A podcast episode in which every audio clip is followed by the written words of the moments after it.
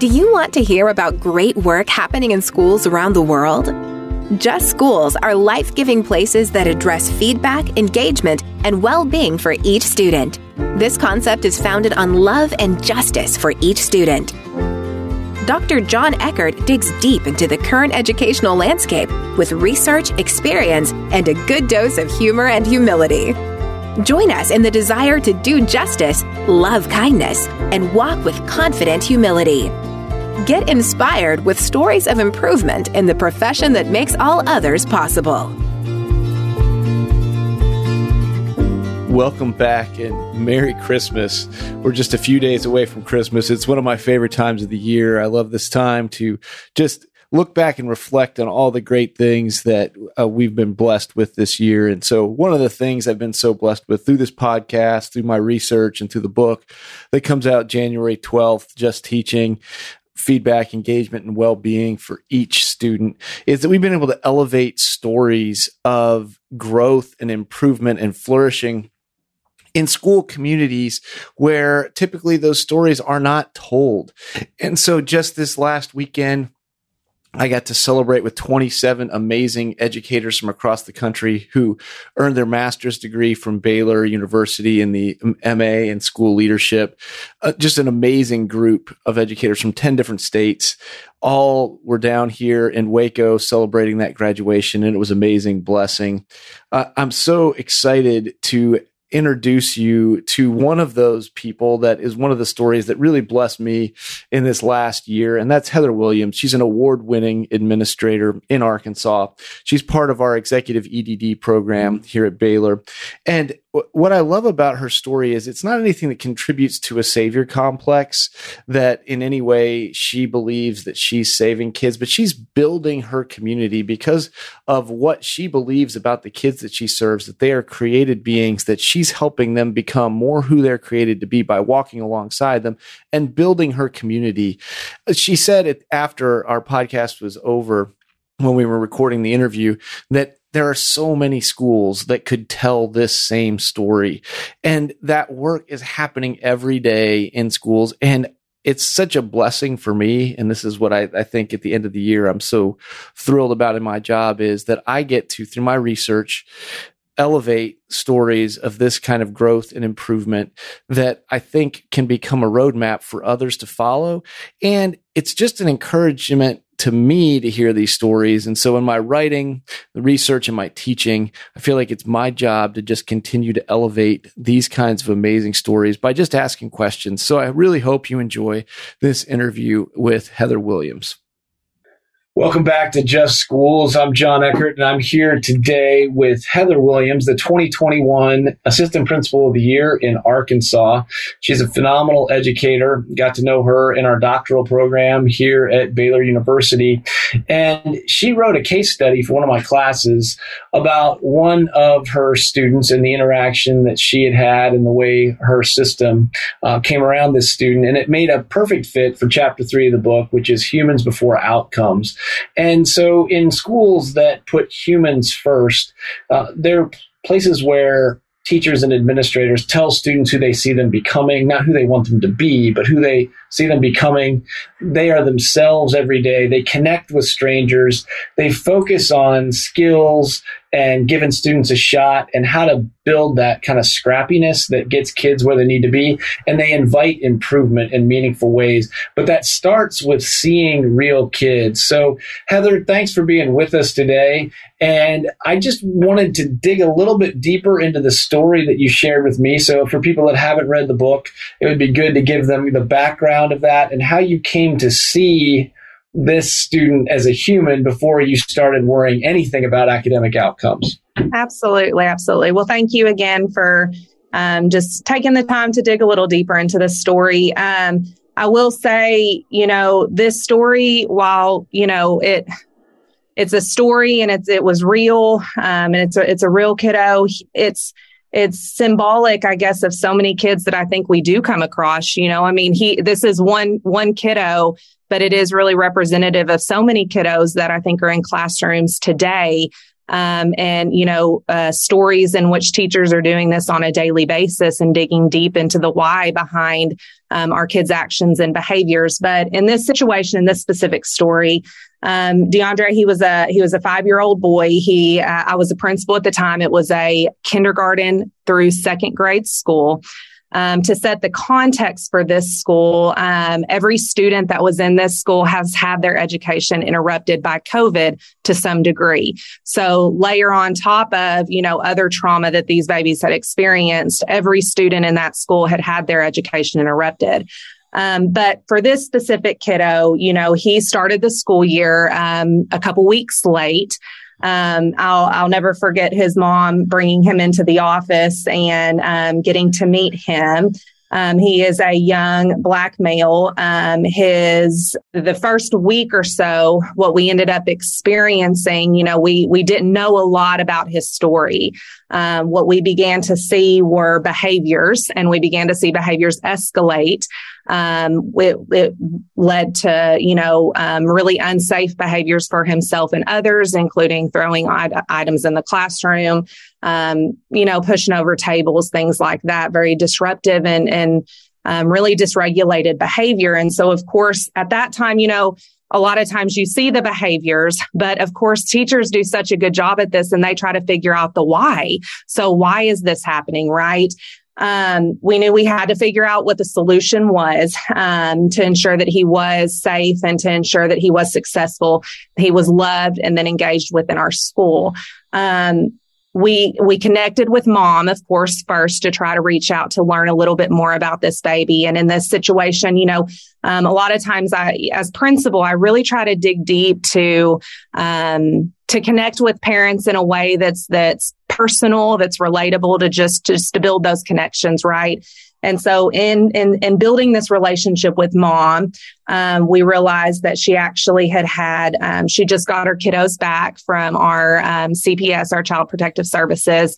Um, and and there was just a lot of need there. And so one of the things that I have to say that's the biggest advice for for you know administrators and for teachers is to utilize the resources that we have within our community as well. I mean this i try to tell people this isn't just my school. It's not the school that my kid goes to but it's our school. And so it's it's connecting um, it's connecting our families with resources within the communities. Um, and so through this process, we had connected mom with the Child Advocacy Center and we're able to kind of get the resources that were needed. Um, but to go to your point, you know, um, the humans before outcomes, when we were able to start tracking data and you know we think about data as like this academic piece right? But we were trying to just track like what's ha- what's going on? What are these behaviors indicative of?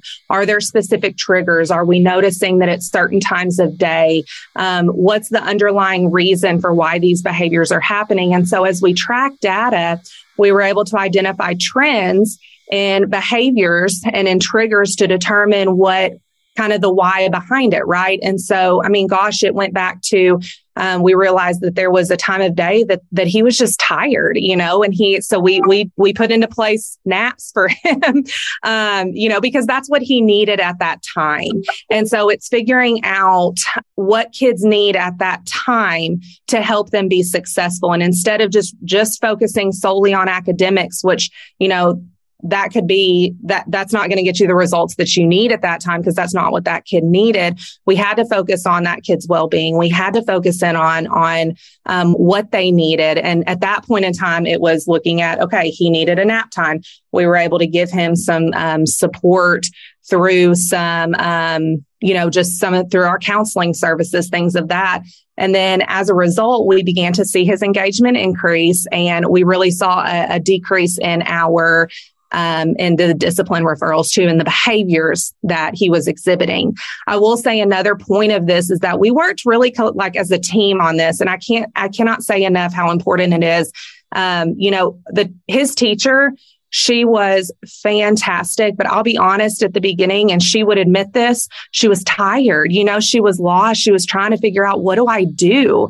And so as a result, we all came together to help this kiddo. And in the end, um, his teacher his teacher was was was so excited and it really rejuvenated her too to be able to meet the needs of this kiddo because in the end they all reaped the benefit right? I mean his needs were met her needs were met and in the end um, we were able to see success uh, with that specific student and then the academics came right? And so again, it's just one story, but it's so indicative of so many, of so many kiddos we see today that there's this underlying trauma or there's these underlying reasons why. And if we don't get to that why, then oftentimes we sit here, you know, I've just seen it a lot of times, like the definition of insanity, right? Doing the same thing over and over and expecting different results. But it's, you know, teachers are so great about figuring out the why of, of what these kids needs and supporting kids needs. And then from there, we reap the benefit, um, in other aspects, if that makes sense. Well, yeah, that's so helpful, and and I may have missed it in your story because I was reading along as you were as you were sharing. But uh, in the in the book, you mentioned that DeAndre's father had been killed in the homicide, and DeAndre had witnessed it, and mm-hmm. so. Uh, everything you already laid out, there were layers of trauma you already described, and then there's unthinkable trauma that mm-hmm. you described there, and the fact is, you said most teachers that you know in your building, they're good at searching for the why. And I think that is true for good educators and good systems. That happens. But I think for a lot of educators that are tired, exhausted, kind of worn down by the job, sometimes we forget that there's this deeper why. And so however you you view that student and the way they're manifesting behaviors in the class, if you know what's behind it, it not only helps you know how to start moving them in a more positive direction, but it also allows you to extend grace and love and compassion in that you don't lower standards for the, the student. You give the student what they need. So you mentioned naps. You also mentioned in the chapter that you made sure that uh, he was going home with uh, food and groceries when needed because uh, the in the book, just teaching, we say there's three parts of teaching feedback, engagement, and well-being. We say them in that order because it's few is the acronym few, but really the foundation is well-being. Mm-hmm. And so what I think you all did so well, and you can speak more to this specific case and then maybe to other cases, but you uh, addressed well-being first and then you figured out how to engage and then you were able to give feedback for how to keep growing. And that became the word you used was it rejuvenated the teacher in the classroom. So talk a little bit about the joy that you have in coming alongside kids that are unbelievably resilient, who make it to class every day and we get to work with because to me that's the magic of what happens in school so could you talk a little bit more about that yeah. So, and I also want to add to um, that it's about the culture, right? It's about the culture of the building whenever we talk about um, you know, looking at meeting the needs of our students first, because ultimately, um, you know, again, like our purpose, our purpose is is to educate, right? I mean, that is that is the system that we that we have. However, just like I think about it with academics, like through the lens of academics, we have, you know, students that may struggle academically. We put these systems in place to support those students academically, whether it be through our response to intervention or, you know, MTSS systems. We put these systems in place to support the areas of deficit that are needed for these specific students we've got to look at how we can do that holistically, right? Like how we can take kind of our frame of thinking and expand it to what you just said earlier about the the well-being piece of how can we meet these kids needs because again if there are areas of deficit if it's foundational uh, things that that the kiddo needs in order to be successful. You know how can we build a culture in a school that's going to support the needs of our students? And then as a result like you said i mean that you're you're going to see the results of it. Man, I mean, my te- my, I, I just remember this teacher and she came up to me, the, the teacher of this specific kiddo, um, just with tears in her eyes because she was like, I didn't think that I was going to be able to make it. Cause like you said, she was tired and she was exhausted. And these kiddos, man, they can be tough. Like, I mean, let's just be real. Um, but being able to see this baby through the lens of, okay, like, through growth, like seeing that that student's growth, and then seeing, like you said, the layers of trauma and and and the success, the the the little wins that we're able to see, like that makes teaching worth it. You know what I mean? Like that's what makes it worth it. And so um, I see this across, and and I apologize if I'm not answering your question exactly, but I see this across the board in all areas, like meeting the kids' needs. It it, it just it brings it brings real it brings just reality to to to what we say we're about you know talk about our vision mission things like that. But this is like the reality of it you know meeting kids needs and the joy of that. And um that's why we do what we do. And so, um, again, I apologize if I didn't answer your question, but I just think it's so important to talk about that culture piece of the building and, you know, taking hey, this is who we say we are, but actually living it out and addressing the needs of students, not just academically, but identifying those areas of deficit, whether it be behaviorally or social emotionally, and meeting those needs. Well, and, and I think um, it's the lived mission that struck me that it's not a, a bunch of words. It's the way you live things out. And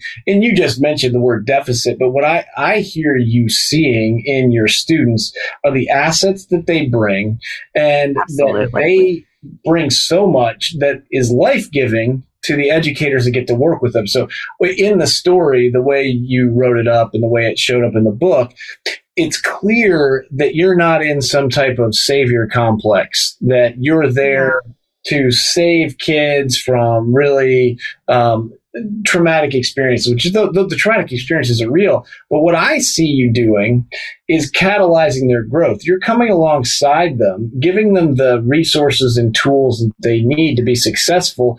And then you're allowing them to lead in these ways that lead to flourishing for staff members. And so to me, when we're dealing with all the things, I mean, we, you know, you see study after study coming out post COVID that we have higher levels of isolation, there are higher levels of depression, there are increasing levels of un- instability. So the, the protective factors that schools can provide are real and I see you doing those, but I see you doing it in a way that is culture building. And you said in your first answer about how you brought resources together around your kids, which is part of the culture building that you just described in the second component. So, can you talk a little bit more about some of the resources you're able to tap in your community in Arkansas, uh, whether it's within your staff, within your district, or beyond, that you see really feeding that well being for your kids? Absolutely. So, to start though, I think the most important thing is the, you know, building those relationships with those that are in the community. Um, that that has to be priority. Um, you know, I'm in a new position now at a middle school, and one of the first things that I did is start relationship. You know, building uh, times just to talk. And as a result, you know, you're able to kind of make those connections, right? And you're able to build those relationships. And so um, from there, any needs that we've had. For example, we just had a situation recently where um, one of our staff members' houses had burned down, and I mean, in that moment, uh, they've got kids in our in our school. Um, in that moment, we're immediately able to reach out to local churches. Number one, that's been a huge uh, support to us and then also to local outreach centers to um, coordinate care and support just for for our own member of our of our team um, and that's been incredible but i think it's just knowing what resources are available um, you know we've got again our mental health um, resources that we're able to connect with um, advocacy centers that have been incredible with the support that they provided. You know, 99% of the time I found, really, I would say 100% of the time, I found that people are so willing to help. They just need to, they just want to be asked, you know, and, and, and have that relationship. And that's been something that's been really big to us is just having that, com- you know, that connection with the community in a way that this is again not just my school but it's our school and so with that vision and with that um, with with that i guess communication our dis or our, our community has been so supportive of all that we've done and we've been able to make those connections to meet the needs of our students and our staff well, that's great. Uh, one of your colleagues, uh, Sierra Nickerson, who is at Baylor as well, talks about the kind of social capital and connectivity that she creates. So if she has friends, they just count on being tapped to yep. help serve her 100%. students. And I feel like that's a classic hallmark for great leaders that they're always connecting other people to the resources that they need. Mm-hmm. Um, and so it becomes this mutually re- reinforcing cycle of good. So if you had 30 seconds, let's say you have 30 seconds to give uh, a word of wisdom or encouragement to educators right now about putting humans before outcomes, uh, what would be your 30 second wrap up to them? Oh man, I would just say relationships, relationships, relationships. You know, community, building community among your school. That right there is going to make such an impact in your outcomes. Um, I think too many times we get so driven by outcomes that we forget um, the how, you know, how to get there. And the how is not just, I mean, it, the how I should say is through relationships, through building community and through, through your people and taking care of your people. And that's, that's your kids, your adults, um, across the board. And, and we do that through relationships. And so you can't negate the power of relationships here in education. Uh, we end chapter three with celebrating struggle, growth, and flourishing. And you do that best when it's in relationship because that's where you see that kind of growth and where you can really applaud and encourage the struggle that we all face. So, uh, Heather, thanks for being with us today. We really appreciate your time. Absolutely. Thank you. I really hope you enjoyed that conversation with Heather. I always enjoy hearing from Heather and from leaders like her if you're interested in becoming more connected to leaders like Heather through our executive EDD program at Baylor, please look at the Baylor Department of Educational Leadership, the EDD uh, in educational leadership, as well as the MA in school leadership at Baylor. We are growing cohorts of amazing, like minded leaders who believe that there is hope for our country, hope for the world, and that as people who are called to this work that we can come alongside others who do that and do that better. So I hope that as you head into Christmas that you have a great time with friends and family, that you're able to celebrate uh, what you've seen done in your lives, and that you move into next year with the hope that comes from being grounded in something more than just our performance. And I just pray that you would be well, that you would engage others well, and that you would continue to grow in the feedback from other professionals and from the students that we get to serve. I just pray that you have a, a blessed time this Christmas. Merry Christmas. Thanks for listening. This podcast is brought to you by Baylor Center for School Leadership. Watch for Dr. Jon Eckert's first book in the series starting in January 2023.